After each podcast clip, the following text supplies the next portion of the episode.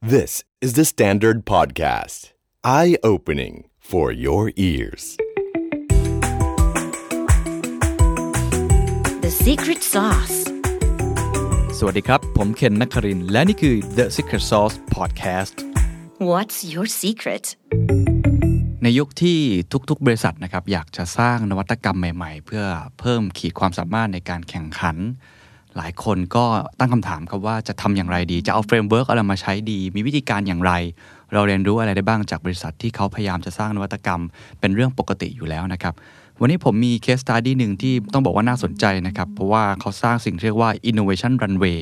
เป็นเฟรมเวิร์กสำหรับการสร้าง innovation ในทุกมิติขององค์กร องค์กรที่ผมจะพูดคุยด้วยวันนี้นะครับ ก็ผมพูดคุยหลายครั้งกับหลายท่านแล้วนะครับ ก็คือ KBTG กสิกร Business Technology Group นะครับ ที่น่าสนใจเพราะว่าเขามีเคสการสร้างนวัตกรรมหลายอย่างนะครับโปรดักที่ใกล้ตัวหลาย ๆ ท่านในรอบ ผมว่าปีเนี้ยถือว่าเขาออกโปรดักค่อนข้างเยอะนะครับ ไม่ว่าจะเป็นตัวเมฆนะครับ ตัวขุนทอง ตัว Eatable แล้วเขาก็พยายามปรับตัวเองไม่ใช่เป็นแค่คนที่ทำเทคโนโลยีให้กับ แบงกิ้งอย่างเดียว แต่ตอนนี้กำลังจะกลายเป็นเทคโนโลยีเฟิร์มขึ้นมา ซึ่งน่าสนใจนะครับ วันนี้ผมพูดคุยกับคุณโจ เชษฐพันธ์สิริดานุพัฒน์นะครับ Product Strategy Team Lead นะครับ สวัสดีพี่โจครับ สวัสดีครับ เคนครับ พี่โจเล่าให้ฟังนิดหนึ่งครับ Product Strategy Team Lead หน้าที่ทำอะไรครับใน KBTG อืมครับ ก็จริง ๆ อย่างที่คุณเคนว่าเมื่อกี้นะครับ ก็โปรดักต์หลายๆอย่างที่เราทำออกไปนะครับ ก็จริงจะบอกว่าการจะ launch product ให้มันสำเร็จเนี่ยมันก็ประกอบไปด้วยองค์ประกอบหลาย ๆ ส่วนใช่ไหมครับ ทั้งคนที่เป็น product owner คนที่คิดค้นอ่ะ strategy คนที่คอยช่วยหาแบบ growth hacking method หรือว่า marketing idea อะไรอย่างเงี้ยนะครับ ก็คือตรงนั้นจะเป็นส่วนงานของของทีมของผมที่ดูแลนะครับ ก็คือทำเรื่อง product ทำเรื่อง strategy ทีนี้เราก็จะ work closely กับอ่าฝ่ายที่เป็น engineer เป็น technology delivery อ่าเป็น tech research เป็น data อะไรเงี้ยนะครับ ก็ประมาณนั้น ครับ เพราะฉะนั้นเราก็เป็นคนที่เป็นเหมือนศูนย์กลางของการสร้างนวัตกรรมใหม่ ๆ ต่างๆ ถูกไหมค ครั รับ บครับ โดยมีข้อมูล Research มี Data มารวมกับลักษณะที่เป็น Business Solution ครับผม จะว่างั้น ครับ ก็ว่าได้ ผม ก็คือเป็นคนที่มี 2 ด้าน ครับ ก็จริงๆ ต้องบอกว่าอานอกจากข้อมูลรีเสิร์ชแล้วก็ Data ที่เป็น quantitative เนี่ย ครับ อีกเรื่องหนึ่งที่เราให้ความสำคัญมากก็คือการลงไปพูดคุยกับลูกค้า อืม คือเราก็จะเริ่มตั้งแต่ตรงนั้นเลย ว่า ครับ สมมุติว่าเราจะทำอ่าสมมติอ่าขุนทองใช่ไหม ครับ ครับแชทบอทอย่างเงี้ยอ่าเพื่อช่วยให้การหารบินง่ายขึ้นเนี่ยจริง ๆ จุดเริ่มเนี่ยก็คือเราเริ่มคุยกับผู้คนเลยว่า เอ้ย วันเนี้ยเขาไปทานข้าวเนี่ยเขาไปทานข้าวกับเพื่อนประมาณไหน ไปทานกันกี่คน อืม ปกติถ้าใช้วิธีหารเงินการเงินไม่พอทำอย่างไรบ้าง อืม คือหน้าที่ของคนที่เป็น Product Owner เนี่ย ก็จะเริ่มตั้งแต่จุดนั้นเลย อืม ครับก่อนที่จะมาเป็น Solution ครับ เพราะฉะนั้นต้องเล่าให้ฟังนิดนึงเพราะผมเชื่อว่าหลายคนแม้ว่าจะไม่ได้อยู่ในบริษัทเทคโนโลยี ครับ แต่อยากสร้างนวัตกรรม ครับ จุดเริ่มต้นทุกครั้งที่จะสร้างโปรดักต์ใหม่ๆเนี่ยแล้วเอาเคสจริงเลยก็ได้ครับว่า ครับ เราคิดจากอะไรเมื่อกี้ที่ฟังคือ เดินไปหาลูกค้าก่อน เข้าไป ครับ คุยก่อน หรือว่าจริง ๆ เรามันมาจากฝั่งเราก่อนมาจากทีมผู้บริหารก่อน อ่ะต้องบอกว่าอย่างนี้ครับคือกรณีหลาย ๆ ครั้งที่มันที่มัน bottom up ขึ้นมาเนี่ย อืม อืมนวัตกรรมที่ที่มันที่เรียกว่าทรงพลังที่สุดเนี่ยมันมาจากว่าถ้าคนที่เป็น founder หรือคนคิดขึ้นมาเนี่ยเขาอินกับมันแต่แรก อืม คือมันตอบโจทย์เพนของเขาเอง หลาย ๆ ครั้งเป็นอย่างนี้นะครับ อย่าคงรับ เช่นขุนทองเองเนี่ยคือทีมงานน้องๆที่ขึ้นมาเนี่ยคือเขาอยากใช้มันเอง อืมอ๋อเหรอฮะ อ่าคือมันเป็นเพลงของตัวเองเลย อันเนี้ยจะมันจะเป็นต้นต่อของของไอเดียที่เรียกว่ามันทรงพลังที่สุดยิ่งกว่า Data ทั้งมวลเพราะว่าคุณมีเพนเอง คุณเจอกับตัวเอง คุณก็เจอเอง เพื่อนคุณก็เจอเอง อืม นะครับก็จะมีแพทเทิร์นแบบนี้อืมอีกแพทเทิร์นหนึ่งก็คือว่าเราเราเราอาจจะเป็นท็อปอ่าท็อปดาวคือ ครับ เรารู้ก่อนว่าวันเนี้ยอืมกสิกรแบงก์ KPTG เนี่ยโฟกัสอยู่ที่อะไร ครับ ใช่ไหมครับอะไรคือคือ Market คือ Segment ที่เราต้องการจะหา opportunity คือเราอาจจะยังไม่รู้ว่าแบบว่าจะสร้างอะไรแต่ว่าเรารู้แล้วว่า เฮ้ยเราอยากจะหาโซลูชันบางอย่างให้กับให้กับผู้สูงอายุ อืม อาจจะหาโซลูชันบางอย่างให้กับให้กับ SME ในเซกเมนต์ร้านอาหาร อืม ทีนี้เรายังไม่รู้เราก็ไปคุย อืม อ่ะแต่ว่าเรารู้แล้วว่าเออเราต้องการจะสร้างอะไรบางอย่างที่ตอบโจทย์เพนพอยของเขา อืม อันนี้มันก็จะเป็นลักษณะท็อปดาวโดยที่อ l ไลน์กับกลยุทธ์หรือว่าดิเรกชันที่ที่ภาพอยากต้องการจะไป ครับ นะครับ ก็มีสองมุม ใช่ เนาะ อีเทอร์บอททอมอัพหรือว่าท็อปดาวก็ ครับ ก็เคยเกิดขึ้นแบบมาแล้วทั้งทั้งสองแบบ ครับ นะ อาจจะให้เล่าให้ฟังบางเคสละกันว่า ไอ้คำว่า innovation runway ครับ framework เนี่ยทำอะไรกันบ้างใน innovation lab ครับ เล่าเป็นบาง product แล้วก็เล่า process ให้ฟังนิดหนึ่งครับว่าวิธีการที่ผมไม่แน่ใจว่าใช้คำว่าถูกต้องได้ไหมยแต่ ครับ วิธีการที่ทางคุณโจใช้เนี่ยมันเป็นยังไง ครับ ก็ต้องเรียกว่าเรากำลังอยู่ใน learning process ละกันนะครับ คงไม่มีถูกไม่มีผิด แต่ละองค์กรก็คงจะมีวิธีการ approach ที่ต่างไปนะครับ innovation runway เนี่ยเราก็เริ่มเรียกว่าเริ่มเริ่ม coin เอ่อ terms อันนี้นะครับ แล้วก็เริ่มใช้ตั้งแต่ปีที่แล้วละกันนะครับ มันก็คือ process นั่นแหละหลักๆ มันคือ process นั่นแหละ แต่ว่าเราก็พยายามจะ ช่วยกันคิดกันในทีมว่าจะทำยังไงให้วิธีการกลันกรอง innovation นะครับให้มันเกิดไอเดียขึ้นเยอะ ให้มันเทสไอเดียได้เร็ว แล้วก็อะไรที่มันเวิร์กเนี่ยไอเดียที่มันเทสได้แล้วเวิร์กเนี่ยสามารถที่จะสเกลเอา resource เอาเอาทรัพยากรเข้าไปให้มันโตได้นะครับแล้วก็บอกว่าถ้าอย่างนั้นเนี่ยเราเรามองเหมือนเป็นฟันเนลนะครับ ครับ เฟสแรกเนี่ยคือ ideation อืม อ่ะคุณมีไอเดียเข้ามา คุณยังไม่ต้องคิดเยอะ ครับ ใช่ไหมครับ คือคุณมีแค่ไอเดียเนี่ยถ้าเกิดบอกว่าเอ้ยมีไอเดียขึ้นมาอยากทำสิ่งนี้แล้วแบบอื้อหือเอา developer 50 คนมาทำแบบ 6 เดือนเงี้ยมันนานไป มันอาจจะไม่เวิร์กก็ได้ ครับ ฉะนั้นคุณมีไอเดียเนี่ยคุณมาพิชก่อน อืม แต่ว่าโจทย์เอ่อโจทย์ของการพิชเนี่ยคือคุณต้องชัดว่าไอเดียเนี่ยใครคือลูกค้า อืม ตอบโจทย์ใครเพนพอยต์อะไรโซลูชันคร่าวๆ หน้าตาเป็นแบบไหนนะครับคุณมาพิชแล้วอืมแล้วผ่านเนี่ยคุณเอาฟันดิ้งไปเลย เป็นเป็นซีดฟันดิ้งเล็กๆนะครับหลักหลักไม่กี่หมื่น ถามว่าเอาไปทำอะไร เอาไปเอาไปวอลิเดตต่อ วิธีการวอลิเดตต่อเนี่ยอาจจะบอกว่าเฮ้ยคุณมีไอเดียที่คุณคิดมาในทีมแล้วเนี่ยแต่เฟสต่อมาคือคอนเซปต์ใช่ไหมครับ ครับ คุณเอาเอาสีดฟันดิ้งก้อนเล็กๆเนี่ยกับทีมงานแค่ไม่กี่คนเนี่ยเอาไปวอลิเดตอาจจะเอาไปลงฟิลสัมภาษณ์ยูเซอร์นะครับอาจจะแม้กระทั่งว่าทำเป็น Quick Paper Prototype หรือว่าทำหรือทดลองการส่งฟีด หรือว่ายิง Advertising ก็ได้ เพื่อไปทำเซอร์เวยว่าเออเฮ้ยถ้ามันมีไอเดียแบบเนี้ยไอ้โปรดักต์เนี้ยคนจะสนใจไหมนะครับนี่คือเฟสของคอนเซปต์ทีนี้พอคอนเซปต์ผ่านแล้วเนี่ยบอกว่าอ่ะคุณมี Early Data แล้วว่า ถ้าสมมุติว่าเกิดจากการเกิดจากการเอาเอาเงินก้อนแรกนะครับ ไปคทำรั market บ validation พอคุณมี Data ระดับหนึ่งแล้วว่าเออคุณไปถามลูกค้ามา 200 คน คุณไป sit down interview กับเอ่อเชิงลึกกันเนี่ยกับคนอีก 20 คน คุณทดลองส่งเซอร์เวยไปแล้วแบบ market ตอบรับดีอย่างเงี้ยขั้นต่อมาเราจะเริ่ม build อันนี้คุณก็ต้องเริ่มเริ่มวางแผนแล้วนะครับว่าแต่ว่า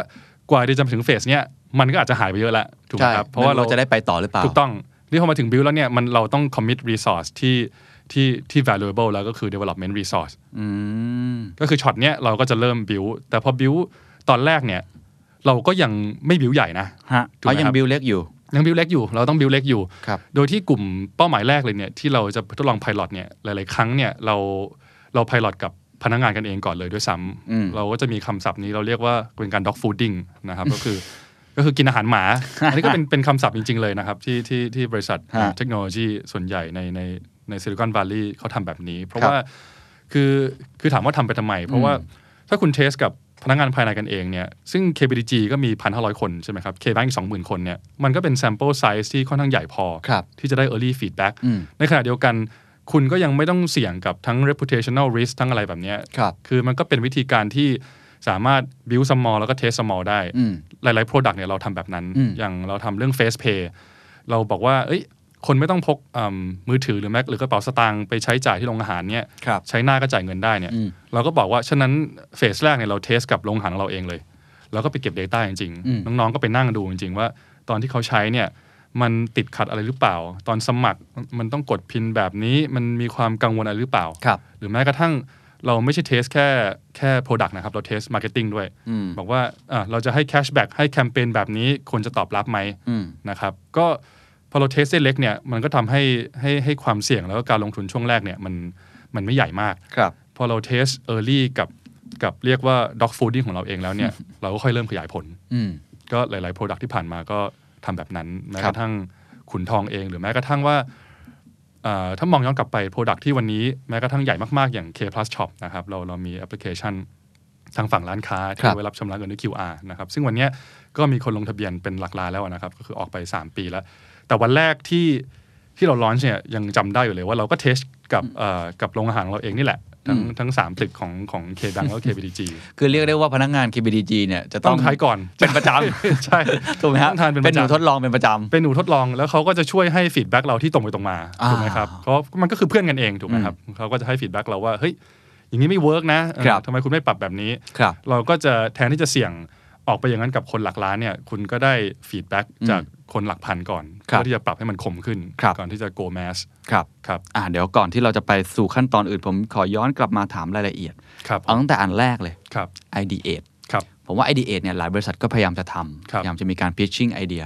ที่นี่ทำกันยังไงไอเดียไหนที่คิดว่าจะได้ไปต่อ สรุปปกติเนี่ยเป็นเวทีเลยไหมครับ มานั่งเอ่อทำกันมา pitch ไอเดียกัน หรือจริงๆทำเป็นกลุ่มเล็กๆ หรือว่าแค่แปะโพสต์อิดมีกระบวนการไหนที่คิดว่าทำแล้วมันเวิร์กบ้างครับ โอเคครับอืมโอ้อันนี้ก็ เล่าก็จะยาวเหมือนกัน เชิญครับ มีหลายท่าครับอ่าเลี้ยงตั้งแต่ที่ a l i z a b e t h more formal อะนะครับ ก็คือเป็นแฮก a t อนเลย อืม เราจัดหลากหลายรูปแบบนะครับ อย่างเช่นเอ่อเมื่อปีที่แล้วเราก็มีการจัดเอ่อ KBTGY เอ่อ Deep Space Hackathon อันนี้คือทั้งเฟิร์มเลยนะครับ ก็มีมี formal pitching session เราเราบอกโจทย์ชัดเจนว่าอ่าเราต้องการใช้ API แบบนี้แบบนี้แบบนี้เพื่อ solve โจทย์แบบนี้แบบนี้ก็คือก็หลาย ๆ ทีมนะครับ ก็เรียกว่าอืมคนที่มามาสมัครเนี่ยก็หลักหลักเป็นร้อยคนนะนะค ครั รับ บ อ่าอันนี้ก็เป็นการจัดทั้งทั้งเฟิร์มไว้ว่าปีนี้ก็จัดอีกนะครับเราก็ร่วมกับเอ่อทั้ง KBC แล้วก็ KBank ครับ นะครับเพราะว่าอย่างที่ที่เรียนตอนต้นเราเรารู้โจทย์ชัดแล้วว่าเราต้องการ tackle โจทย์แบบไหนนะครับก็มีแฮกเกอร์ทอนเฟิร์มไว ครับ นะครับแบบที่แคชชวลกันนั้นก็มีนะครับแบบว่า get together กันแบบ weekend อะไรเงี้ยหลายๆครั้งเนี่ยอืมพี่กระทิงเองก็เป็นคนที่ที่ที่ drive นะครับเราก็บอกว่าอย่างไอเดียขุนทองเนี่ยมันจริง ๆ มันเกิดมาตั้งแต่บอกว่า เฮ้ย เราอยากได้ไอเดียใหม่ ๆ เดี๋ยววันเสาร์อาทิตย์เนี้ยไปแฮกกาทอนกันที่ซักคาเฟ่หนึ่งที่เอกมัย อืม ก็อย่างนั้นก็มีนะครับ อืม ก็เออบอกว่าไปนั่งคุยกัน แล้วก็แคชชวลมากเลย แล้วก็ go round table กันเลยว่า เออ เฮ้ย มีอะไรอยากทำนะครับ ก็วนกันวนอย่างเงี้ย แล้วก็แปะโพสต์อิทแล้วก็เขียนบนไว้บอร์ด ก็ได้ไอเดียมาหลายสิบนะค ครั รับ บ แต่หลังจากนั้นมาโอเค มันก็ทำกันบ้านต่ออมาเพราะว่าที่พูดกันเร็วๆ เป็นแบบโพสต์อิทสองโพสต์อิทเนี่ยมันก็ไม่พอ ครับ มันทำกันบ้านต่ออ ม จนจนได้ออกมาเป็น MVP ที่เป็นคอนเซปต์ อืม ก็เลยก็กลับไปเสนอพี่กระทิงอีกรอบหนึ่ง ครับ อ่าท่าแบบแคชชวลอย่างนี้ก็มี อืม นะครับท่าที่บอกว่าอืมแต่ละทีมก็มีหลายทีมนะครับคือเราไม่ได้บอกว่าเฉพาะคนที่เป็นอ่าเป็น Product หรือเป็น strategy จะจะ come up with idea ได้นะครับทุกทุกคนน่ะคือทุกคนในบริษัทเนี่ยสามารถ come up with idea ได้ ครับ นะครับเขาก็จะคุยกับ manager เขานะครับแล้วก็เราก็จะมี venue ให้ที่บอกว่า innovation runway นี่แหละ นะครับก็คือจะจะมีดกันทุกๆ ทุกๆสองอาทิตย์เลย ใครมีไอเดียที่อยากเสนอก็มา register แล้วก็เข้ามา pitch ได้เลย อ๋อ นะครับ มีทุกๆสองอาทิตย์เลย มีทุกสองอาทิตย์เลยมีทุกสองอาทิตย์ แล้วก็ถ้าสมมุติว่าอ่าคุณไอเดียคุณ Early ไอเดียมันซาวนะครับคืออ่ามันมันมันมันมันอธิบายได้ชัดเจนว่าลูกค้าคือใครปัญหาก็คืออะไรคุณแก้ยังไงเนี่ย อืม ก็อย่างที่บอกก็เอาเงินก้อนแรกไป อืม เอาไปทดลองต่ออ อืม เอาไปเอาไปวอลิเดตต่อ ครับ แล้วค่อยกลับมาใหม่ เออส่งเสริมยังไงให้พนักงานของเราเนี่ย พร้อมที่จะเข้ามา i d เ a ไอเดียใหม่ ๆ ข้างในผมว่าเป็นเรื่องคนละหรืออาจจะเป็นเรื่องโครงสร้างองค์กร หรือการสนับสนุนให้เขาได้ได้ตั้งคำถาม ครับ ได้คิดเนี่ยเราเราทำอย่างไร เพราะว่าจริง ๆ หลายองค์กรพยายามทำแบบนี้ ส่วนใหญ่ที่ผมได้รับมาคำสองคำตอบก็คือ 1. งานประจำก็ยุ่งอยู่แล้ว ครับ ก็ต้องทำงาน จ ป ริง ก ครับ ติ อันนี้ก็เราก็ เราก็ต้องบาลานซ์ ถูก ครับ ไหมฮะ ก็ อันที่ ย่า สองก็คือว่าเสนออะไรไปอ่ะก็ไปไม่ถึงสักทีไม่ได้ทำสักทีเหนื่อยแล้วอ่ะ ครับ คือมันจะมีปัญหาเนี่ยผมเอาแค่ไอเดียเนี่ยผมว่าหลายๆองค์กรก็ติดแหละ ครับ อันนี้เรามีวิธีแก้สองสองเรื่องนี้ยังไง อันนี้อันนี้ตอบยากจริง ฮะ ๆ ก็ต้องบอกว่าเรายังไม่ใช่อืมเราไม่ได้ว่าทำสำเร็จเสร็จสิ้นแล้วอะนะครั ครับ บ คือ2 point เลยที่คุณเคนว่าเนี่ยเราก็มีเหมือนกัน อืม นะครับอืมคือข้อแรกเลยเนี่ยที่บอกว่าเอ่องานประจำก็ยุ่งอยู่แล้วเนี่ยอันนี้อันนี้ทุกทีม นะครับ คือคือทุกทุกทีมทุกองค์กรมีอยู่แล้ว ฉะนั้นไอ้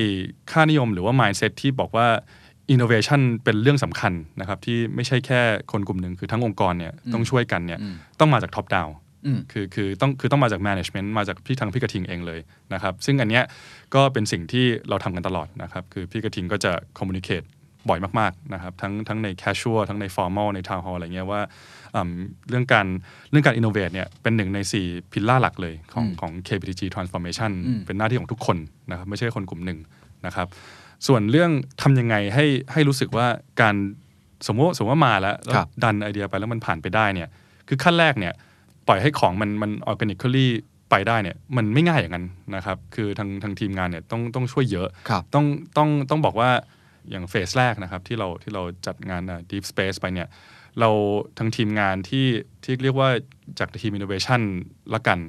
เข้าไปช่วยแบบแฮนด์ s อนมาก ๆ เลยนะครับ ไม่ไม่ใช่บอกว่าอ่ะมาพิชแล้วก็จบแล้วก็จบอย่างเงี้ยคือเข้าไปช่วย identify เลยว่าอ่ะถ้าสมมุติคุณ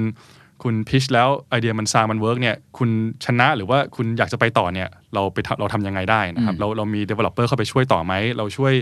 คุณเลดาวว่าแบบ process ที่จะเดินต่อเพื่อให้ของเนี่ยมันไม่จบแค่ on stage pitch เนี่ยมันออกไปใช้ได้จริงๆเนี่ยมันทำยังไงบ้าง จนสุดท้ายเนี่ยโปรเจกต์หนึ่งที่ที่เกิดจาก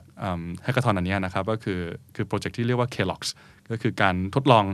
เอาหน้าเนี่ยไปไปใช้กับล็อกเกอร์ ครับ ใน KPTG อืม นะครับเราก็เราก็เราก็ผลักดันจนสุดท้ายเนี่ยมันออกมา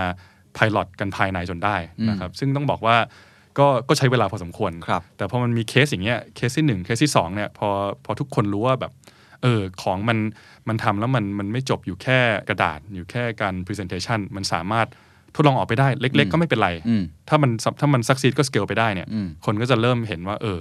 มันมันเกิดขึ้นได้จริง ครับ นะ ไอเดียไหนที่พอเราฟังแล้วปุ๊บเรารู้สึกว่าอันเนี้ยไปต่อ ผมเชื่อว่าจริงๆ คุณโจก็ ครับ น่าจะเป็นคนหนึ่งที่เป็นคอมมิ t ทีที่คอย ครับ บอกว่าอันเนี้ยเอาไปพัฒนาต่อได้ อันนี้ ครับ ยังไม่ได้นะ แบบไหนที่เท่าที่ดูมาเนี่ย มันมักจะได้ไปต่อเสมอทำไมเราถึงจะให้ฟันดิ้งกับเขา โอเค ต้องบอกงี้ครับว่าช่วงนี้เป็นช่วงที่เรียกว่าธุรกิจไม่ง่ายเนาะ เพราะว่า ครับ ทั้งโควิดทั้งเศรษฐกิจอะไรอย่างเงี้ย ฮะ เราเราก็จะต้องบังคับตัวเองให้ให้ให้กลั่นกรองแล้วก็แล้วก็ฟิลเตอร์เข้มข้นขึ้น อืม นะครับ ฉะนั้นถามว่าถ้าถ้าไอเดียนั้นๆเนี่ยมันตอบโจทย์ยุทธศาสตร์ แล้วก็ภาพใหญ่ของธนาคารเนี่ยมันก็อาจจะมีโอกาสมากขึ้น อืม นะครับเพราะว่าโจทย์มันกว้างมาก ใช่ แต่ถ้าเกิดถ้าสิ่งที่เราทำเนี่ยเราเราพิสูจน์ได้ว่าสุดท้ายแล้วเนี่ยมันมันมันสามารถ deliver tangible นะ tangible business impact อืม to KBDG Group to KBank อืม in a way ที่มันเป็นสิ่งที่เราโฟกัสเนี่ยมันก็มีโอกาสที่จะไปต่อได้ง่ายขึ้น อืม นะครับอีกเรื่องหนึ่งคือคือเรื่อง scale อืม เพราะว่าตั้งสองปีที่ผ่านมาเนี่ยเราทดลองอะไรหลายๆอย่าง ครับ นะครับจนเราก็พยายาม launch พยายามที่จะ explore ทั้งหลายเทคโนโลยีหลาย segment เนี่ยจนตอนเนี้ยเราเริ่มเห็น pattern ว่าแบบไหน scale ได้แบบไหน scale ไม่ได้ อืม ฉะนั้นเราก็พยายามที่จะตั้งคำถามอ่าอ่าหลาย ๆ ไอเดียที่มาแต่แรกเลยว่า คุณ foresee ไหมว่าไอเดียเนี้ยถ้าเกิดมัน pilot แล้วมัน succeed เนี่ยมันสามารถ scale ไปหลักล้านได้ อืม คือถ้ามองไม่เห็นตั้งแต่วันแรกว่าถ้าทำแล้วมัน scale ได้เนี่ยก็ไม่ควรจะเริ่มทำตั้งแต่แรก อืม เพราะว่ามันไม่คุ้มแล้ว เราไม่ได้มี resource มหาศาลที่จะที่จะ waste แล้วก็ทดลองอะไรที่มันไม่สามารถไปต่อได้ อืม นะครับก็คือหลัก ๆ ก็คือควรที่จะมี strategic business value แล้วก็มองเห็นทางเลยว่า scale ได้ อืม นะครับอ่าเรื่อง business model ก็เป็นอีกเรื่องหนึ่งนะครับ เพราะว่าอ่าด้วยความที่เป็น innovation lab เนี่ยเรา ครับ เราจะโฟกัสที่ขาหน้าละกัน ของการไอเดียการสร้าง prototype product แต่วันเมื่อถึงจุดที่ product มัน reach scale แล้วเนี่ยเราก็จะจับมือกับอ่า business unit ของ KBank นะครับเขาก็จะเป็นเป็น business partner เป็น business owner ที่จะมาช่วยเอา product ของเราเนี่ยไป commercialize อืม ไป monetize ไปไป scale ในวงใหญ่ อืม นะครับ ฉะนั้นอืมถ้าเกิดเรามองเห็นมองออกชัดแต่แรกว่า Product อันเนี้ยเมื่อถึงจุดที่มันสามารถหาเงินได้แล้วเนี่ย ครับ มันควรที่จะมี business model ประมาณไหน อืม เราก็จะเดินเข้าไปคุยกับคนที่เป็นเรียกว่าเป็น BU owner ของเรื่องอันนั้น ให้เขาอินกับเราแต่แรก คือให้เขามาช่วยเราคิดแต่แรกมาช่วยเรามองว่าเออเพราะว่าเขาเขาจะมี expertise ในในฝาในฝั่งของการ commercialization เนี่ยมากกว่าเราเยอะ ครับ นะครับถ้าเกิดเอ่อมาช่วยกันดูตั้งแต่แรกเนี่ยมันก็มีโอกาสที่จะไปได้ไกล อืมโอ้ฟังดูจริง ๆ เป็นไอเดียสำหรับคนทุกคนเลยนะครับ ที่จะคิดนวัตกรรมใหม่ๆ ใช่ครับ อันแรกต้องตอบโจทย์เรื่องยุทธศาสตร์ ใช่ครับ เรื่องกลยุทธ์ขององค์กรนั้น ครับ นะในทิศทางนั้นอันที่ 2 ต้องสเกลได้ ครับ นะอันที่ 3 ถ้าเกิดมี business model รองรับ อืม ชัดเจน ช่วงแรกอาจจะยังมองไม่เห็นแต่ ยังม ว่า องไม่เห็นไม่เป็นไร มัน อื มันพ แต่ อ ว่า เป็นไปได้ ใช่ แต่ต้องมองเห็นทรง อ่า คือมันตอบไม่ได้ชัดๆหรอกครับ เพราะ ครับ ว่า Twitter หรือหรือ Facebook เนี้ยวันแรกเขาไม่รู้หรอก อ่า ว่า ถูก ว่าเขาจะมาท่านี้ ใช่ แต่มันพอมองเห็นทรง มันพอคำคำๆได้ว่า เฮ้ย มันไปแล้วมันไม่น่าตัน อืม มันน่าจะหาเงินได้ซัมฮาวนะครับ ครับ คือถ้ามันมองเห็นทรงอย่างเงี้ยเราก็อยากที่จะรีบ engage คนที่เป็น BU head ของเรื่องนั้นๆ ครับ สมมติเรามองว่ามองเห็นทรงว่าไอ้ product เนี่ยสุดท้ายแล้วเนี่ยมันจะทำเงินจากการเป็นจากการเป็น payment อืม จากการเป็นอ่า merchant solution เราก็ควรที่จะรีบคุยกับอ่า stakeholders ที่เกี่ยวกับ ครับ เรื่องนั้น อืม ว่าเฮ้ยถ้ามันไปหาเงินทางนี้อย่างนี้เนี่ยอ่าเขามองว่ามันจะ reach scale ได้ไหม เขาช่วยหาทางที่จะอ่า cross sell product suite อะที่เป็น product ของธนาคารเนี่ยในเรื่องนั้นๆ ได้ยังไง อืม ถ้าถ้าถ้ามี conversation นี้เร็วๆ early เนี่ย มันก็มีโอกาส ค ที่ รับ ที่มันจะ succeed มากก ค ว่า รับยกตัวอย่างได้ไหมครับ โปรดักที่ทำมาแล้วมันตอบโจทย์ทั้งหมดนี้เลย แล้วมันเป็น success case ที่ที่ดีมากของ KBTG ตอนนี้พอที่จะมีเห็นเป็นรูปเป็นร่างอย่างเงี้ยอย่างนี้หรือยังครับ ต้องบอกว่ายังอยู่ใน process ดีกว่านะครับ คือยังยังอาจจะไม่ไม่ไม่ไม่จบสัทีเดียว แต่ ครับ ว่า product ที่เราอยู่ใน process ที่จะคิดเรื่องแบบนี้ก็คืออย่างเช่น eatable นะครับ eatable เนี่ยตอนแรกเนี่ยเรามองว่า โอเค เราเราต้องการตอบโจทย์ของผู้ประกอบการที่เป็นร้านอาหาร ครับ นะครับแล้วก็เรามองว่าแกลบยังมีนะครับของของของผู้ประกอบการร้านอาหารที่อาจจะไม่ได้ใหญ่มากๆนะครับแล้วก็ต้องการระบบการจัดการร้านอาหาร การสร้างเมนูการที่จะทำให้ลูกค้าเนี่ยทำ cashless payment ได้ง่ายๆเนี่ยนะครับเราก็มองว่า Product เนี่ยมันมันก็สุดท้ายเป็น merchant solution เป็นเป็น payment solution ครับ อาจจะเกี่ยวกับเอ่อเรื่องของการรับบัตรด้วย อาจจะเกี่ยวกับการทำ QR payment อาจจะเกี่ยวกับการอืมทำยังไงให้ อ่าลูกค้าที่เป็นร้านอาหารเนี่ยเขามา คุยกับ K-Bank ทีเดียวเนี่ยเขาได้ใช้ทั้ง e a t a b l e ทั้งเครื่องรับบัตร ทั้ง Payment Gateway ทั้ง QR ไปด้วยในตัว อืม เราก็คุยกับเอ็นเกจกับทาง BU ที่ที่ดูเรื่องพวกนี้ทั้งหมดเลยนะครับ แล้วก็แล้วก็ไปด้วยกัน อืม นนี้ก็เป็นตัวอย่างหนึ่ง อืม เพราะว่าแทนที่เราจะมองว่าแทนที่เราจะมองเดี่ยวๆว่าอ่าโซลูชันนี้ตอบโจทย์ร้านอาหาร ถ้าเกิดคุณอ่าไปทำอย่างอื่นที่เกี่ยวกับ payment คุณก็ไปคุยแยกกัน ครับ มันก็มันก็ไม่ make sense ถูกไหม ค ครับ รับ เพราะว่าในมุมของลูกค้าหรือว่าร้านค้าเนี่ยเขาต้องการ total solution อืม คุณไปคุยกับเขาทีเดียวเนี่ยเขาต้องการมองเห็นภาพเลยว่า อ๋อเขาขาดระบบในการจัดการร้าน เขาต้องการรับบัตรเครดิตได้ด้วย เขาต้องการอ่าไม่ต้องการรับเงินสดต้องการรับ QR ได้ด้วยอย่างเงี้ยถ้าคุณบันเดิลเข้าไปด้วยกันเนี่ยมันก็มันก็ทีเดียวจบ อืม ก็อันนี้ก็เป็นตัวอย่างหนึ่ง ครับ นะ อ่ะ เมื่อกี้พอไอเดียเสร็จปุ๊บพาผ่านมาได้ ได้เงินมาเล็กๆน้อย ครับ ๆนะครับ ก็ไปวอลิเดตต่อ ครับ ขั้นตอนวอลิเดตนี่มีอะไรที่ซับซ้อนไหมที่ยากไหมาหรือจริงๆก็ก็ลองดูเลย ลองทำมาร์เก็ตติ้งดูเลย ลองทำอะไรง่าย ๆ ดูเลย ลองรีเสิร์ชเลยง่าย คือขั้นตอนแล้วก็วิธีการมันไม่ซับซ้อนครับ แต่ว่าทำยังไงให้มันได้ผลเนี่ยมันมันยาก มันก็ไม่ง่ายครับด้วยด้วยคือหนึ่งคือทำยังไงให้ได้ผลที่มันมันคอนวินส์ตัวเราด้วยนะครับ อืม ในในในฐานะคนทำอะนะ ค ค รั รั บบ ว่า เพราะว่าถ้าถ้าตัวคนทำเนี่ยไม่คอนวินส์เนี่ยเราก็ไปคอนวินส์ผู้บริหารหรือว่าสเต็กโฮเดอร์ต่อไม่ได้เนาะ อืม ฉะนั้นอืมวิธีการมันจะเป็นลักษณะ มันจะเป็นมันจะเป็นศิลปะมากมากกว่าศาสต ร์นะครับ เพราะว่าหลาย ๆ ครั้งที่ผ่านมาเนี่ยต้องต้องยอมรับว่าคือเราเองเนี่ยก็อยู่ในช่วงเรียนรู้นะครับ อืม อืมแต่ว่า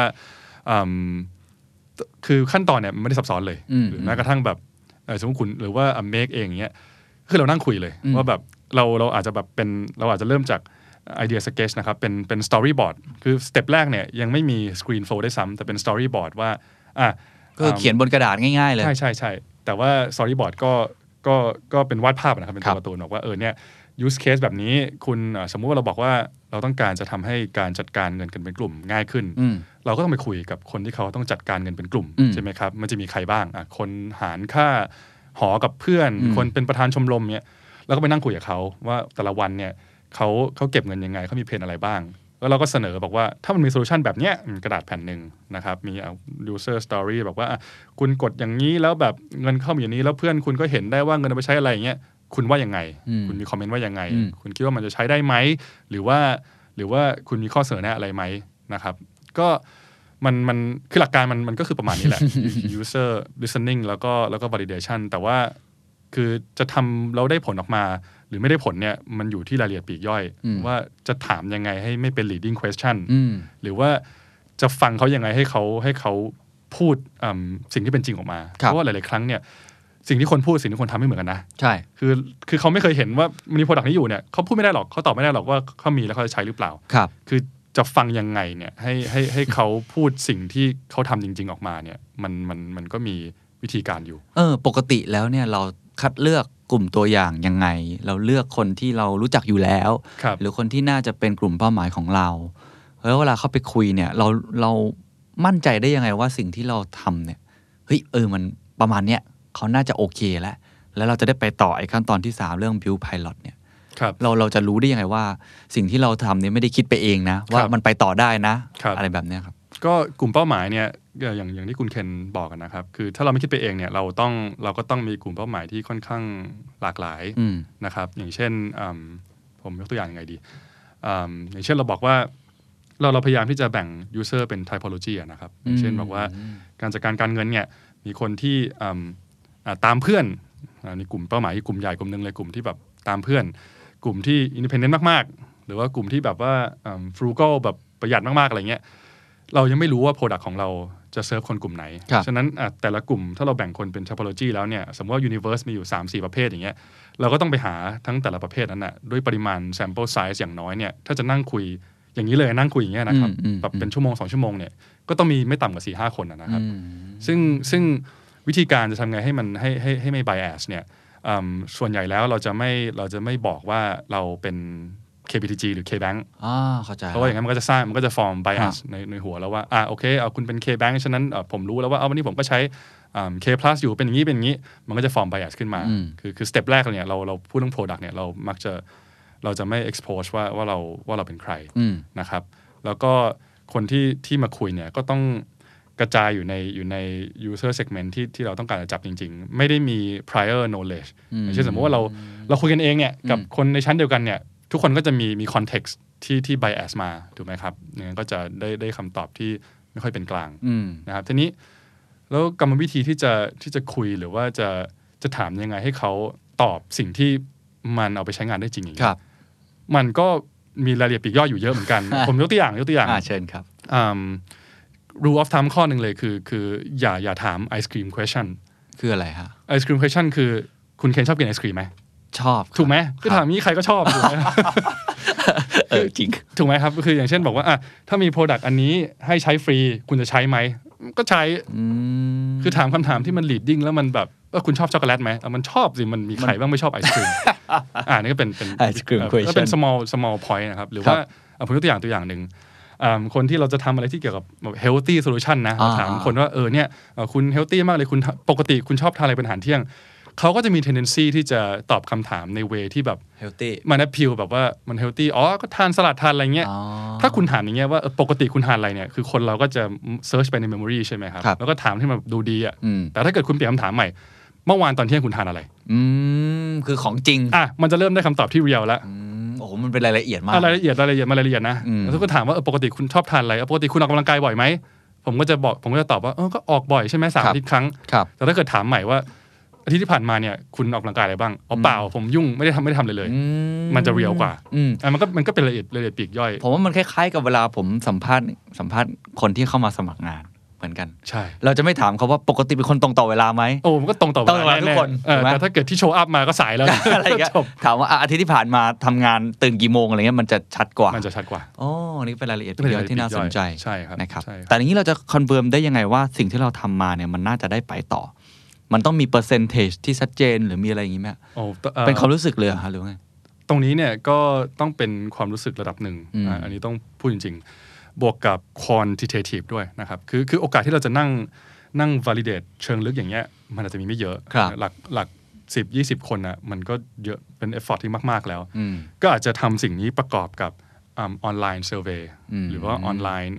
questionnaire อืม นะครับซึ่งซึ่งทำประกอบคู่ไปด้วย อืม เราก็ validate ว่าสิ่งที่อืมคน 20 คนอธิบายให้เราฟังในเชิงลึกเนี่ย มันสอดคล้องกับ Data ที่เราทำเซอร์เวยหลัก 200 คนอย่างนี้ไหม อืม นะครับ และมันสอดคล้องกับ Data ที่เราเห็น อืม เพราะว่าเพราะเราก็มี Data Analytics ที่ที่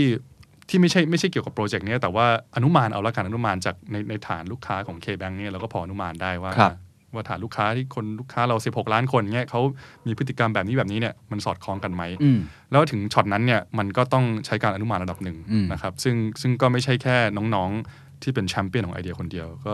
ทั้งพี่ๆ ทีมลีดพี่ๆผู้บริหารก็ช่วยกันดูข้อมูล แล้วก็ช่วยกันตัดสินใจว่ามันควรที่จะไปต่อไหม ครับ นะครับซึ่งสมมติบอกว่าไปต่อเนี่ยมันไม่ใช่ว่าคือสำเร็จแล้วนะเพราะสุดท้ายแล้วพอคุณบิวแล้วไปเทสจริงๆเนี่ยผลที่ได้กลับมาเนี่ยมันก็อาจจะไม่เหมือนกับกับที่อินเทอร์วิวเลยก็ได้ ใช่ใช่ ซึ่งสุดท้ายแล้ว มันก็เป็นการเบสเหมือนกันเนาะ ใช่มันมันมันก็ต้องเบสเหมือนกัน ครับ แต่ว่าแต่ว่าอย่างช็อตเบสเนี่ยเราก็ต้องพยายามทำให้ให้มันเบส small ถูกไหมครับ อย่างเช่นบอกว่า คุณไอเดียคุณมายังไม่รู้เลยว่าแบบอ่ามันสำเร็จหรือเปล่าเนี่ยแทนที่จะต้องโอ้โหบิวแบบ 20 ฟีเจอร์ทำเป็นนานเงี้ยคุณลองหาฟีเจอร์ที่มันน่าจะเป็นคิลเลอร์ฟีเจอร์ที่สุด อืม นะครับมาตัวเดียวมาลองทำ อืม แล้วถามว่าทำแอปวันแรกเนี่ยมันต้องทำให้ระบบเนี่ยรองรับอื้อหือสักสิบล้านสเกลไหมมันอาจจะไม่จำเป็น อืม อาจจะไม่ต้องลงมากขนาดนั้น อืม ถ้าคุณพิสูจได้ว่ามันมีลูกค้า 100 คนแรก 1,000 คนแรกที่เขาใช้ แล้วมันตอบโจทย์เขา อืม แล้วมันเกิดสิ่งที่เรียกว่าเอิ่ม problem solution fit เนี่ย อืม คุณค่อยไปต่ออ ม คุณค่อยขยายผลต่อว่า ครับ เฮ้ยถ้า 10 คนนี้ใช้ร้อยคนนี้ใช้ เขาจะไปชวนเพื่อนมาใช้ไหม ครับ จากร้อยมันจะเป็นพันได้ไหม ครับ แล้วคุณก็ค่อยๆเอิ่มใส่ resource ที่เป็น development resource เข้าไปเพิ่ม อืมอย่างกระบวนการเนี้ยตอนที่เราเริ่มสร้าง p i l o t ขึ้นมาแล้วนะครับอ่าผมอยากทราบว่าจำนวนเงินที่ใส่เข้าไปเนี่ย มันจะมากกว่าครั้งแรกมากน้อยแค่ไหน แล้วจะรู้ได้ยังไงว่ามันคุ้มค่ากับการลงทุนอันนั้นไป อืมตอบยากเลยเรื่องความคุ้มค่าเนี่ย แต่ว่าแต่ว่าเงินที่ใส่เข้ามาพอเริ่มพาย o t ขึ้นมาจริง ๆ แล้วอะครับอ่ามก็จะก็จะเพิ่มขึ้น significant เหมือนกัน อืม จะจะไม่ใช่หลักหมื่นหลักแสนแล้วนะครับ เพราะว่า เพราะว่า อ่า เพิ่มเป็นสิบเท่าเลยถูกไหม ใช่ใช่ใช่ก็เพิ่มแล้ว เพราะว่ามีการ build มีการ build ซอฟต์แวร์มีการ launch จริง ๆ แล้ว ถึงแม้ว่าจะ launch ใน scale เล็กก็ตามนะครับ ก็ถ้าถ้าพูดเป็นบอลพาร์กก็เรียกว่าก็เริ่มเป็นหลักล้านแล้วแล้วกัน โอ้ คือคือเงินเม็ดเงินที่ใส่เข้าไปเนี่ย ครับ คือแล้วก็แรงคนไป develop เนี่ยก็หลักก็ต้องเริ่มเป็นหลักล้าน ครับ นะครับ ถามว่าเพราะอะไรถึงถึงไม่สามารถเทสให้ถูกกว่านั้นได้ เพราะว่าด้วยความที่อ่า KBTG ก็ก็อยู่ในวงการที่เป็นธนาคารนะครับทีนี้อันนี้คืออันนี้คือความจริงเลยที่เราปฏิเสธไม่ได้ว่าอืม Product ทางการเงินเนี่ยมีความเสี่ยงมีความเสี่ยงทางการเงิน ถึงแม้ว่าเราจะลอนใช้กับคนหลักร้อยหรือหลักล้านเนี่ยเราเราเสี่ยงไม่ได้ อืม ถูกไหมครับ ไม่ใช่บอกว่า เฮ้ยอืมเราทำโซลูชันในชาบคนหลักร้อยเนี่ย ฉะนั้นเรื่องเอ่อ security เรื่อง data privacy เรา compromise ได้ fact คือ compromise ไม่ได้ แล้วเราไม่ต้องการ compromise ด้วย อืม นะครับ ฉะนั้นอืมเพื่อที่จะต่อให้ฟีเจอร์มันเล็ก แล้วก็ prototype มัน small เนี่ย แต่ว่าเรื่องของ data privacy เรื่องของ security การทำ penetration trace การมั่นใจว่ามันจะไม่มีรูรั่วเนี่ย คือแม้กระทั่งคนร้อยคนเนี่ย ก็จะไม่เกิดปัญหากับกับเงินเขาในบัญชีเขาที่เราได้รับ trust ให้ดูแลเนี่ย มันก็เลยทำให้อืมอันนั้นคือคือเรียกว่า minimum threshold ครับ ที่ต้องข้ามแล้วกัน ครับ ถ้าตรงนั้นเคลียร์ไม่ได้เนี่ย คุณก็ลอนช์ไม่ได้ตั้งแต่แรก อืมครับเพราะฉะนั้นขั้นตอนนี้ก็ต้องกล้าที่จะลงทุน สำคัญ เพิ่มขึ้นมานะครับ เพื่อให้เป็นลักษณะแบบ dog feeding และ dog food เออ dog food ครับ แล้วเขาหลังจากนี้ก็ขยายผล ค ถู รับ กไหมฮะพอพอผ่านมาตรงนี้แล้วขยายผล ขั้นตอนการขยายผลหลังจากนี้มันมีโปรเซสอะไรที่ซับซ้อนมากกว่านี้ หรือมันจะเข้ากระบวนการ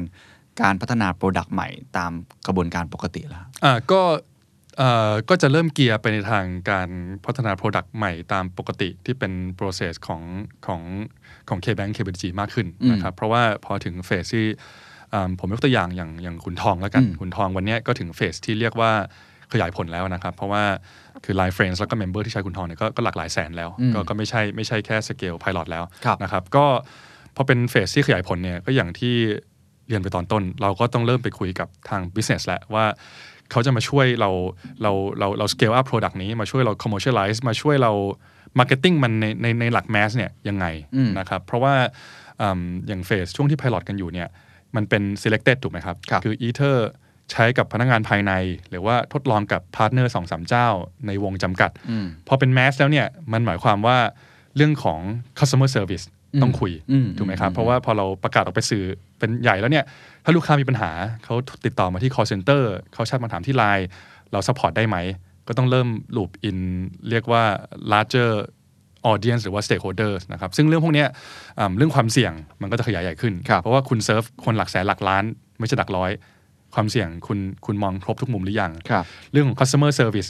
ถ้าเขามีข้อสงสัยเขาถามมาทางไหน ซึ่งตอนแรกเราทำกันหลักเล็ก ๆ เนี่ยเขาอาจจะไม่ไม่ลูกค้าอาจจะไม่รู้อาจจะไม่เดินเข้าสาขา แต่ถามว่าวันเนี้ยถ้าลูกค้าเขาเดินเข้าสาขา ครับ แล้วเขาบอกว่าอ่ะใช้อันนี้ไม่เป็นเนี่ยคุณคุณคุณเทรน คุณคอมมูนิเคตกับอืมทุกช n e l ในแบงค์เพื่อให้ตอบคำถามได้ครบถ้วนหรือยังนะครับเรื่อง Marketing เอ่อตอนแรก ๆ ที่เป็นช่วง Pilot เนี่ยเราอาจจะทำ Marketing วงเล็ก แต่พอวงใหญ่แล้วเนี่ยเราก็เริ่มมีเม็ดเงินในการทำ Marketing สูงขึ้น ใช่ นะครับมีการทำ mass marketing ทำ mass PR ใช้สื่อต่างๆ ในที่ที่ที่ที่ KBank มีนะครับ ไม่ว่าจะเป็น asset ของเราเองหรือว่าเป็นเป็นเพจมีเดีย อันนี้ก็ต้องเริ่มคุยกับ stakeholder ที่มาก ครับ ขึ้นนะครับ หรือแม้กระทั่งอืมคนที่จะ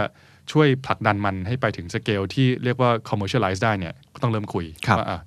เฟสต่อไปของคุณทองเนี่ยอืมมันจะโตไปทางไหน มันจะสามารถอืมมี potential ที่จะไปไปเสียบไป integrate หรือว่าไป cross sell กับ product อื่นๆของของธนาคารได้ยังไง อันนี้ก็เป็นเฟสต่อๆไปครับ อย่างทั้งหมดที่พูดมาที่เป็น innovation innovation runway นะครับ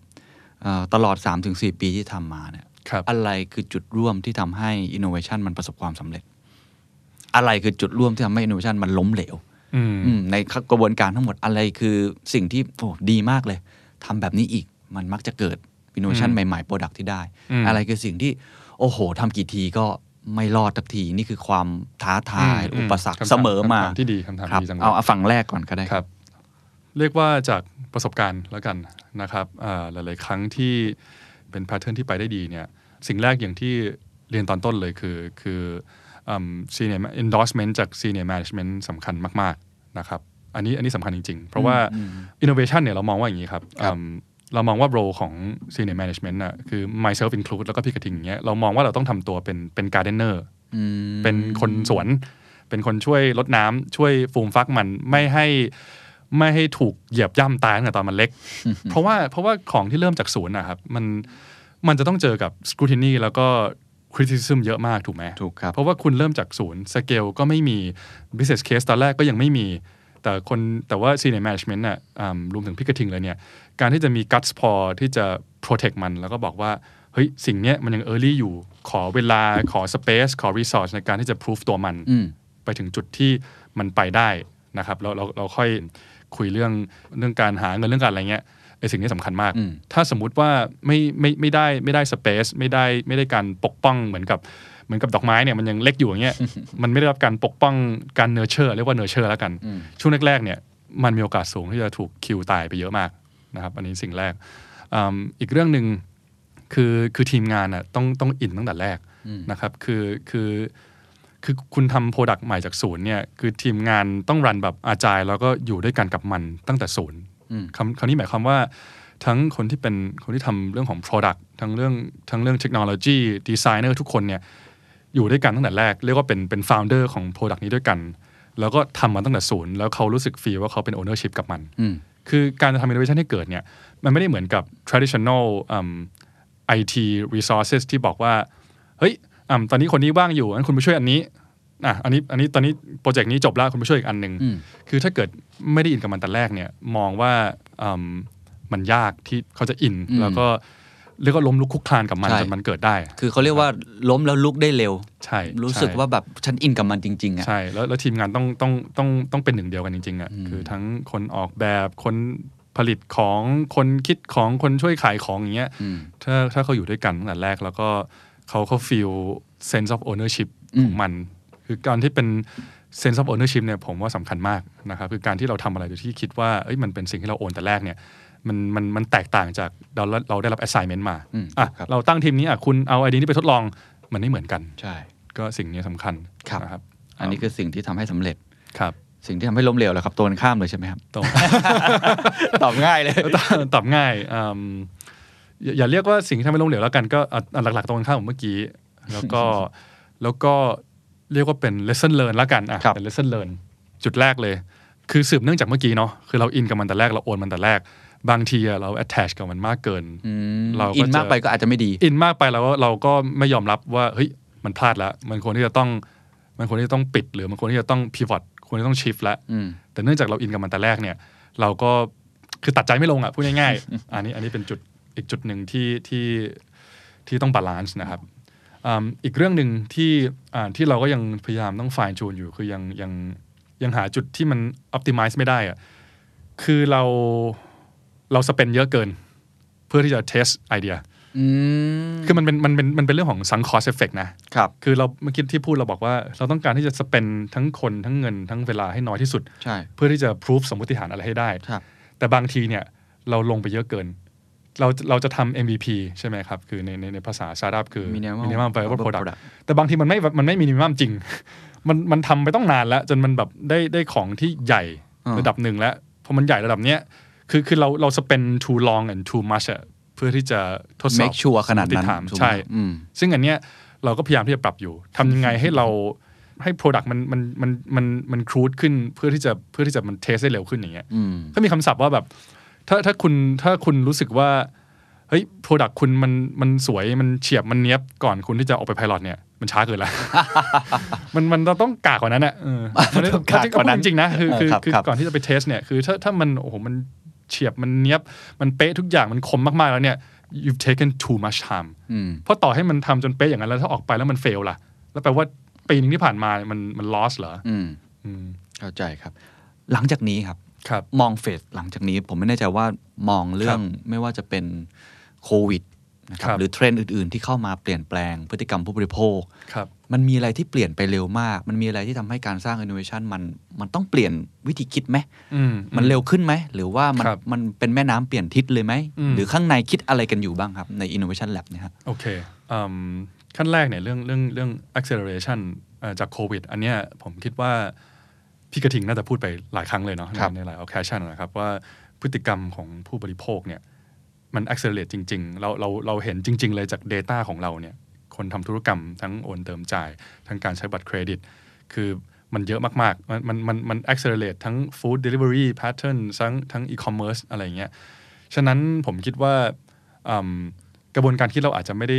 ต่างไปมากครับ อืม แต่ว่า Product มันจะมันจะ take off หรือมันจะ fail อย่างเงี้ย เวลานั้นอ่ะมันมันจะล่นขึ้นมา อืม คือแทนที่จะต้องใช้เวลาอืมไป ปีหนึ่งหรือ 2 ปีเนี่ย ครับ ใช้แป๊บเดียวเนี่ยถ้ามันถ้ามันปังมันอาจจะปังเร็วๆเลยก็ได้ อืม แต่ถ้ามัน อืม เฟลอ่ะมันก็จะเห็นเร็ว อืม ๆ อันนี้ผมว่าเป็นเป็นข้อแรก ครับ นะครับอืมเมื่อกี้คุณเคนถามเรื่องของอ่าทิศทางของเทคโนโลยี ครับเทรนด์อะไรแบบเนี้ย เทรนด์ของเทคโนโลยี ครับ อืมหลาย ๆ เรื่องที่มันเคยเป็นเป็นบัสเวิร์ดเมื่อ 2-3 ปีที่แล้ว อืม อืม AI machine learning บล็อกเชนวันเนี้ยมันเริ่มคนเริ่มพูดถึงลักษณะของบัสเวิร์ดน้อยลง อืม เพราะมันกลายเป็นมันเริ่มมันเริ่ม reach จุดที่แบบว่า ใคร ๆ ก็ใช้กันแล้ว ฉะนั้นสิ่งที่ต้องมองต่อไปเนี่ยคือคือไม่ใช่แค่การ explore เทคโนโลยีแล้วแต่ use case จริงมันเริ่มมา อืม use case จริงมันเริ่มมา ฉะนั้นปีต่อ ๆ ไปเนี่ยจะทำยังไงให้เอาอืม emerging technology เหล่าเนี้ยไปตอบโจทย์จริงทางธุรกิจ แล้วก็จับมือกับอ่า business partner จับมือกับไม่ว่าจะเป็นอืม corporate partner ข้างนอก หรือว่ากสิกรแบงก์หลาย ๆ business unit ที่เขาต้องการที่จะเอาเทคโนโลยีเหล่าเนี้ยไปช่วยไปช่วย streamline operation ของเขาไปช่วยเขาหาเงินได้มากขึ้น ก็จะเป็นเป็นเฟสที่คุยกันเรื่องพวกนั้นมากขึ้น ฟังมาทั้งหมดเหมือนกับว่าหลังจากนี้ไอ้คำเป็นที่เป็นบัสเวิร์ดไอ้ที่เป็นเทคโนโลยีที่เราพูดกันว่ามันดูล้ำๆมันจะกลายเป็นเรียลยูสเคสแหละ คิดว่าอะไรที่จะทำให้เป็นอุปสรรคมากสุดครับ ความท้าทายที่จะทำให้มันไม่ไม่ไปถึงจุดนั้น อืม อืมไม่ไม่เกิดสิ่งที่เราจะเห็นภาพจริงว่าเออเทคโนโลยีทุกอย่างมันมาแน่ หรือจริงๆมันมาแน่อยู่แล้วมันไปทางนี้แน่นอน คือมันมาแน่ แล้วมันไปทางนี้แน่ๆเราจะได้เป็น forefront ของสิ่งนั้นหรือเปล่า อันนี้อยู่ที่เรา คือคือถามว่า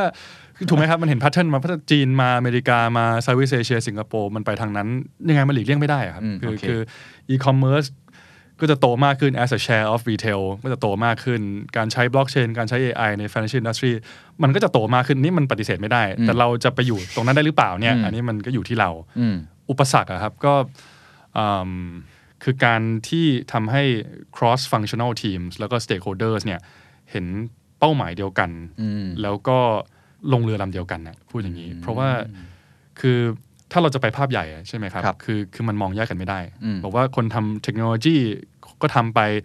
คนคนที่ต้องดีลกับอืมกฎเกณฑ์ regulation regulation ก็ทำไป คนที่ทำ marketing ก็ทำไปมันมันอาจจะไม่ได้ เพราะว่าจริง ๆ แล้ว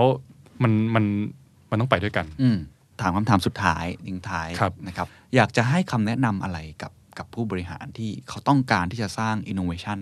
ให้เกิดขึ้นในองค์กร อาจจะเป็นสเตจที่เขา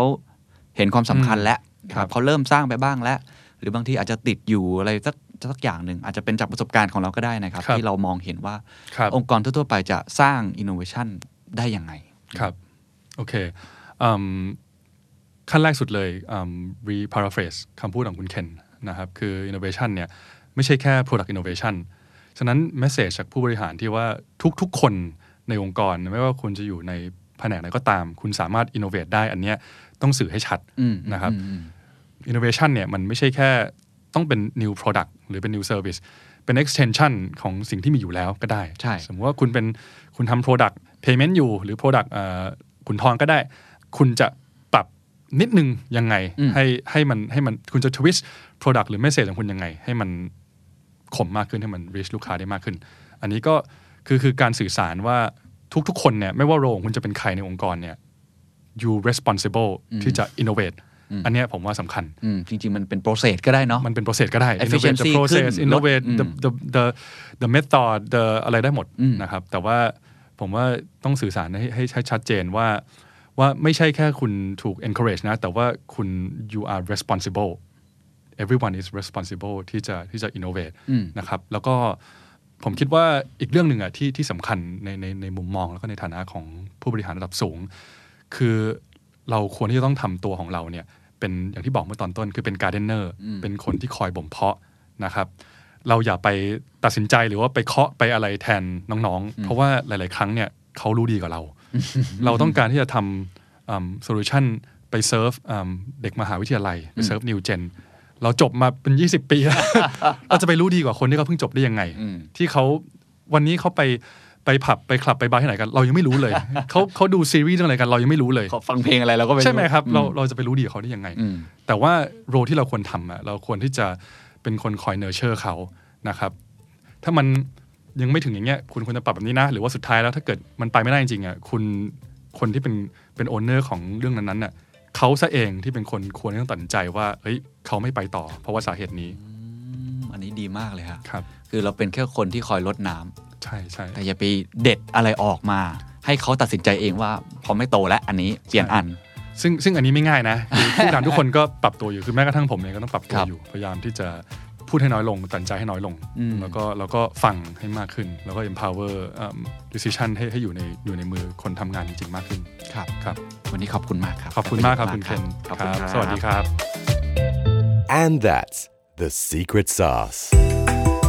ถ้าคุณชื่นชอบ The Secret Sauce เอพิโซดนี้นะครับ ก็ฝากแชร์ให้กับเพื่อนๆ คุณต่อด้วยนะครับ และคุณยังสามารถติดตาม The Secret Sauce ได้ใน Spotify, SoundCloud, Apple Podcast, Podbean, j o o x YouTube และ Podcast Player ที่คุณใช้อยู่นะครับ และอย่าลืมติดตาม Facebook Fanpage The Secret Sauce เข้ามาติชมเข้ามาพูดคุยกับผมได้เลยนะครับ